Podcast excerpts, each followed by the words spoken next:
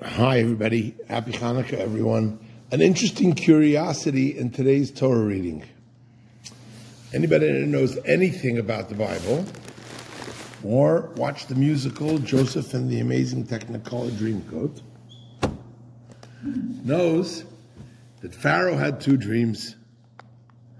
In the first dream, he sees first seven fat cows, then he sees seven skinny emaciated cows, and then the emaciated cows swallow the fat cows, and then he has a second dream where there's seven healthy stalks of wheat and seven wind-blown and uh, blithe uh, infected stalks of wheat, and the bad stalks of wheat swallow all the good stalks of wheat.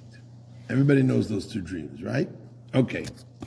I want to focus on one word in Rashi today. When describing the dream at the beginning of the Torah portion, when the Torah is describing Pharaoh's dream, it describes what the, the good-looking cows looked like.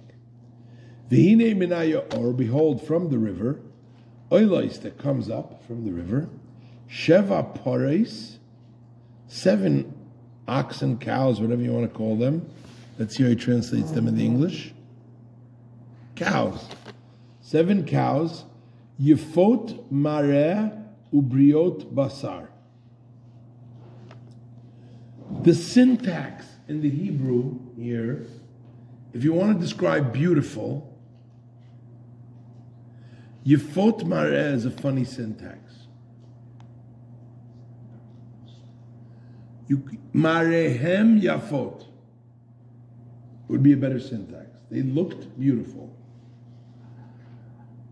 Right? The Torah says the, there was beautiful, they looked. It's an odd syntax. When you come across an odd syntax in the simple understanding of a verse, Rashi needs to jump in and say, okay, what does this mean? Why is the syntax this way? Rashi says an incredible thought. Ready? Yefot Mareh says Rashi. First of all, Siman Mea Sova. This is an omen letting them know that there's going to be seven years of plenty. Okay, we know that. Why? What is an indication of seven years of plenty? Shahabriot nirot yafot zu lazu. That they look good to each other.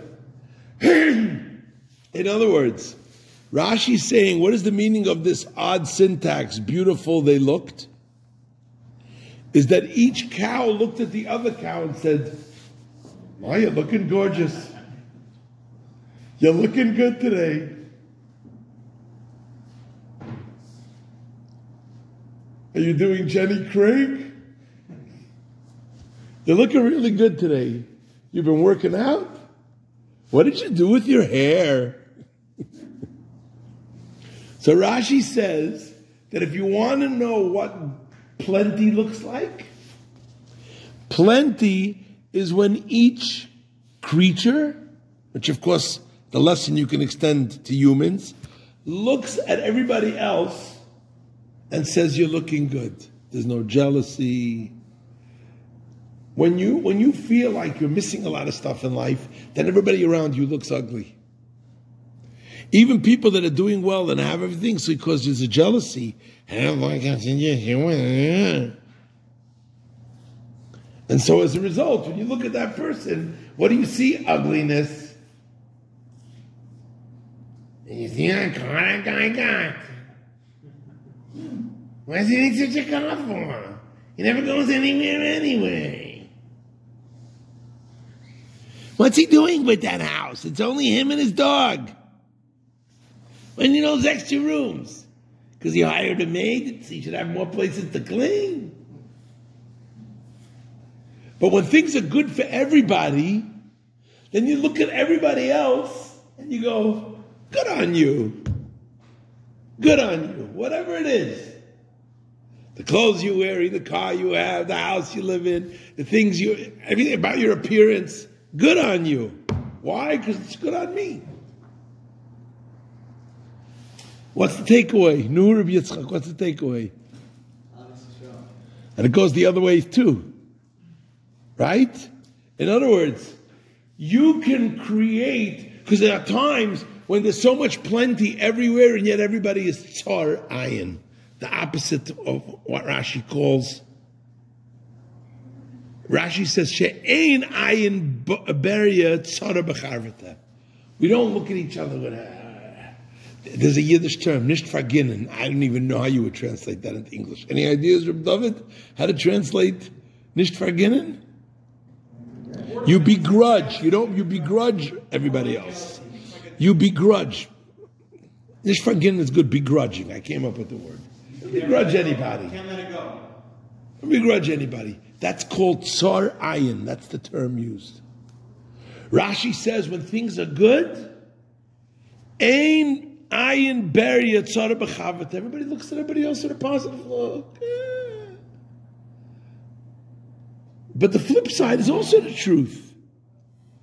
That if you look, if you're in a state, first of all, of satisfied, our Mishnah in Pirkei Avot says, who's wealthy? Someone who's happy with his lot.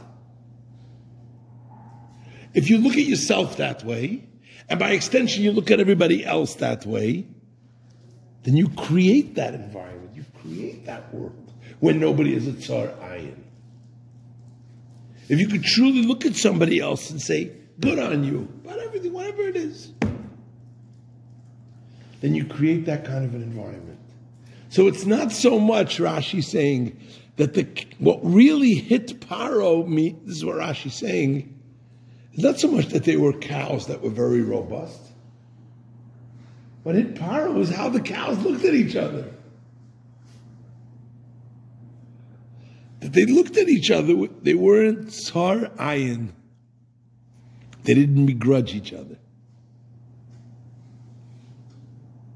They didn't begrudge each other. If You ever took your kids to a petting zoo? Right? You walk in with a cup of feed and you get eaten by the goats. Ah, you just fed these goats for the last 10 minutes. They're already stuffed with food. They don't care. You bring them food, they're all going to jump on you. You never see one of the goats go, oh, Pajalister, somebody else. that goat over there hasn't had anything to eat yet. You don't see that. And that's the takeaway. The takeaway is if you want to have years of plenty, don't be tsar ayin. Don't begrudge anybody. Share. And then everybody around you looks beautiful. If you're the type of person who's always sharing, then everybody around you is going to look beautiful. Not only you'll look beautiful, everyone around you will look beautiful. Everyone will look at you and say how beautiful you look. Chaim, did I tell you how beautiful you look today? I said that to you all the Yeah, you're looking really handsome today. Which kind? All the Chaims. Chaim over there did a new thing with his hair. I'm very proud of him. Looks much better. I like it. He's emulating his dad. May we merit to have the true, because the Rambam promises us in the last halacha in the Rambam that when Mashiach is going to come, there'll be no more jealousy, no more competition. Madana ka for all the delights will be felt like dirt on the, uh, dust on the earth. May we merit to see that happen to all of us right now with the coming of Mashiach in good health and blessings for all of us. May it happen now. Amen. Amen. L'chaim.